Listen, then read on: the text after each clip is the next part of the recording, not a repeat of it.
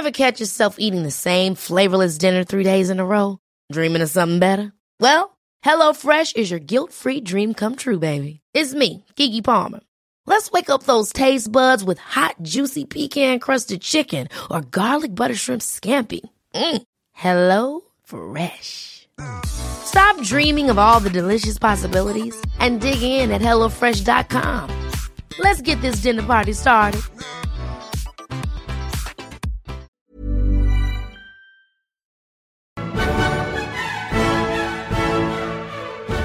Good evening, and welcome to the History of Alchemy podcast. I'm Travis Dow. And I'm Pete Coleman from the Bohemicon podcast. Today we're going to talk about Robert Fludd, also known as Robertus de Fluctibus, if you will. I won't. And- and I he won't. lived- Wait, say that one again. you, you gotta get out of the gate strong. de Fluctibus.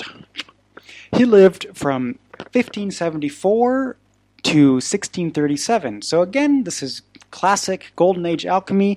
We're talking about the same time as Kepler, Rudolf II, Sendivogius, John Dee, Edward Kelly, that lot, right? He's a good example of a Renaissance Christian Neoplatonist. Let that sink in for a second. He liked to compare Plato with Moses and mention Hermes a lot and say how right he was because uh, Fludd said that Hermes was inspired by Moses' writings, which is an interesting take on uh, Hermeticism. Fludd was a prominent English uh, Paracelsian uh, physician. He is remembered as an astrologer and a cosmologist, mathematician, Kabbalist, and Rosicrucian apologist. Fludd is best known for his compilations in occult philosophy. He had a, a celebrated exchange of views with Johannes Kepler concerning the scientific and hermetic approaches to knowledge. He was born at Milgate House in Bearsted, Kent, and his father was Sir Thomas Fludd, and uh, he was a high-ranking government official. Uh, he was basically Queen Elizabeth's the Queen Elizabeth I's treasurer for war in Europe, and also a member of Parliament. So, uh, you know, Well-connected good- guy. Yeah, well connected. Uh, he entered St. John's College in Oxford in 1591 and graduated BA in 1597 and MA in 1598. A- After Oxford, Travis, he took off for the European mainland, and between 1598 and 1604, Fludd studied medicine, chemistry, hermeticism. His itinerary is not really known in full detail. However, his own account, he spent the winter in the Pyrenees studying theurgy with the Jesuits. Which we we've done a show on now. So I know I know we've talked about theurgy before, but on, on its own podcast. But again, it's, it's a sort of a magic that included rituals like, but like everyday things like prayer and fasting. Uh, you know, and the intent is to bring one closer to God. So the desired result could be doing something that can be considered miracles. Um, that also touches on thaumaturgy, but but yeah, it's it's basically even in a Neoplatonic sense, it could be meditating to com- contemplate God. You could define it as magic. Not everybody does. Um, everyday Christians do theurgy, so probably not magic in that sense. Um, it, it kind of overlaps, Travis, a little bit of the Neoplatonic con- concepts and uh, several other alchemists' uh, concepts of making gold. Yeah, yeah. So, like Neoplatonists, we mention this often, but you know they might contemplate God while they're in the lab, right? And that's the only way to have transmutation or to do some of these things. Yeah, that's what they right. believed. Yeah. Right. So he still wasn't done studying.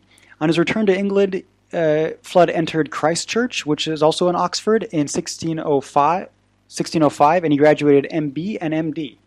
So a man of letters, literally a man of letters. So after that, he, he moved to London, settling in uh, Fenchurch Street and making repeated attempts to enter the College of Physicians. Fludd encountered some problems, however, with the college examiners, both because of his unconcealed contempt for traditional medis- medical authorities and because of his attitude. You so he did have mentioned- a, he had an issue with that. Yeah, you mentioned he's a Paracelsian physician. Sound familiar? Yeah, Yeah. yeah. They have attitude issues and they don't agree with like anybody else. Um, at least that's my take on it. I don't know, but but finally, after six failures, he was finally admitted in 1609, and subsequently, both his career and his standing in the college took a turn very much for the better. He was on good terms with Sir William Paddy, who was a royal physician. Fludd was one of the first to support in print the theory of the circulation of the blood of the college's William Harvey. So this is kind of an interesting medical landmark here. And to what extent Fludd may have actually influenced Harvey is still debated, but in the context that Harvey's discovery is hard to date precisely, so you know it's hard to say who, who came up with what first. But this term circulation was certainly ambiguous at that time. So if he meant blood circulation the same way we do, hard to say. It's also uh, good to point out here that he also disagreed with Aristotle and Galen and agrees more with Paracelsus and Neoplatonists. Yeah, if you talk about the history of medicine, you got it. There's kind of two sides of the track there. So he he's on the Paracelsus side. Looking at his works, Fludd's works were mainly controversial. In succession, he defended Rosicrucians against Andres Libavius, uh, cr- uh, debated with Kepler, argued against French natural philosophers, including Gassendi, and engaged in the discussion of the weapon salve. Yeah, we'll mention weapon salve later, but it's it's basi- basically a kind of sympathetic magic. So if if you're injured by say a particular sword, you use the weapon salve on that sword, and then your wound will be healed. So this is yeah, sympathetic magic. Did that interesting. Work? Did that work? Well, interesting that a physician would support this. That's, yeah, that's I, why I, I, put think that, that in there. would happen. That, that sounds like witchcraft to me. Yeah, no, it's it's Yeah. it's magic. Yeah, absolutely. Well, you know, he also studied the interrelationship between the between the microcosm and the macrocosm. Remember Hermeticism? Yeah. Now the Rosicrucian tie is pretty interesting. So he was almost certainly not a Rosicrucian, but it's often mistakenly, possibly thought that he was, because he defended them against, uh, like you mentioned, this Libavius guy.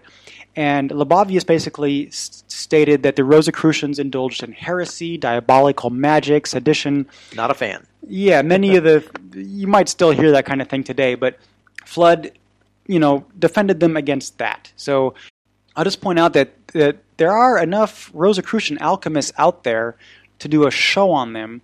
Um, we also talked about yeah, we, we mentioned John Dee and um, John Dee's influence on Ro- Rosicrucianism, actually, uh, like in, in John Dee's kind of philosophy. So if if we do a show on them, we'll at least wait until the John Dee episode, and um, yeah, it, it might be a while, but but there is enough of a connection between Ro- Rosicrucianism and alchemy that uh, it, it could warrant a show one of these days.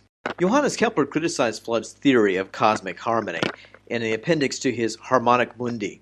Uh, in Fludd's reply to Kepler, Fludd argued from a Platonist uh, viewpoint uh, that he claims that the Hermetic or chemical approach, using the air quotes there, is deeper than the, the mathematical. In 1622, the reply to Kepler's Mathematicus uh, in, in 1622 was uh, actually published. Fludd was well read in the tradition coming through Francisco Giorgi, who was the Christian Kabbalist, and he may get uh, his own episode one of these days on our on our podcast. Yeah, kind of an interesting, interesting Renaissance Christian Kabbalist guy. Fludd also wrote against the tillage of light of Patrick Scott, and Scott basically made huge claims against Hermetic alchemy, and Fludd defended alchemy against the criticisms of Scott, who took it to be merely allegorical. So this work, The Truth's Golden Harrow, remained a manuscript. So in 1630, Fludd proposed many perpetual motion machines. People were trying to patent variations of these machines in the up, up until the 1870s. So for you know a good 250 years, um, Fludd's machine worked this uh, by kind of like water recirculation method using a water wheel and an Archimedean screw. So the Archimedean screw is like a pump, and then the water wheel so it would would run the screw. So seems like a good idea for a perpetual motion machine. Yeah, it doesn't really work. So basically, the the water device, uh, the water pump would pump water back into its own tank, right? Yeah, um, doesn't work.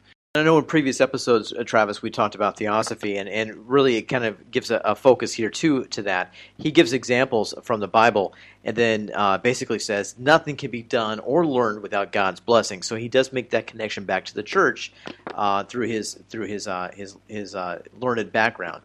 He also says pagan philosophers stole their stuff from the philosopher Moses, but the philosophers got them wrong, uh, which is why Aristotle was wrong, and then he redef- redefines the the elements in terms of darkness, water, and light. So he's going against the Godfather, so to speak, Yeah. in, in saying that Ar- that uh, that um, Aristotle had it all uh, uh, misinterpreted. Yeah, That- so that's he- pretty. That's pretty. Uh, uh, a lot of hubris in that. He was he was really adamant on the on the point that he said that Plato read Moses, um, Hermes Trismegistus read Moses, and Aristotle just fed off of those influences. So he was a hack. but but yeah, and, Right, and really, then, and then they made some mistakes. uh, for instance, he compares Aristotle's first matter to Doze, Moses' dark abyss. So he, he tries to create some connections there, and um, it made a little bit like a, of a stretch there. I, I, you know, sometimes it's it might be a little easier Well- to make those biblical connections, but sometimes that's yeah, but bit of a how stretch. you know that, that that's why it's so interesting at the beginning when you mentioned he's a he's a Christian Neoplatonist because Neoplatonists were trying to defend paganism against this newfound religion called uh, Christianity, and now a thousand years later you have Christian Neoplatonists. So there there was a uh, yeah, it's just kind of an interesting quirk in history that Depends who's running the show at the time, I guess, right? You well, know? even yeah, because because Neoplatonists were pagan, but then there there came a point when um, they started having Christian students and would teach the logic of Aristotle and and you know some of the some of the more things that everybody can agree on to the Christian students.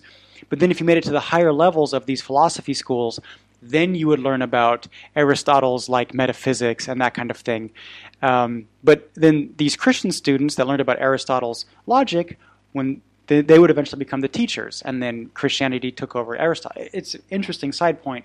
But anyways, yeah, not a discussion for this show. He also talks about the meaning of planets and what they're responsible for, which is, you know, it, it, like you said, the microcosm and the, and the macrocosm. So he kind of tried to put this into a perspective for the Renaissance times. And then we mentioned this weapon salve. So he also had some some uh, like he clearly believed in some aspects of sympathetic magic. So kind of an interesting character to look at. That all the way from in one guy we have clearly a um, Christian person trying to tie Moses to the ancient ancient Greek philosophers. At the same time, a Neoplatonist. At the same time, a Hermeticist. At the same time, a Paracelsian. Really kind of interesting guy. That was a fun one to research and take a look at. And um, thank you very much for listening. Thanks. You've been listening to the History of Alchemy podcast with Travis Dow and Pete Coleman. For more information about this episode, other episodes, and other information about alchemy, alchemists, and related subjects, visit historyofalchemy.com. Find us on iTunes, subscribe, review, and don't forget to rate us. We'd love to hear from you. Send your comments, ideas, and corrections to podcast at historyofalchemy.com or get in touch via Facebook on the History of Alchemy podcast page or Twitter at Alchemy Podcast. Tune in to our sister podcast all about the Czech Republic, Bohemicon, which is also available on iTunes or on bohemicon.com. Until next time on the History of Alchemy podcast, thank you for listening.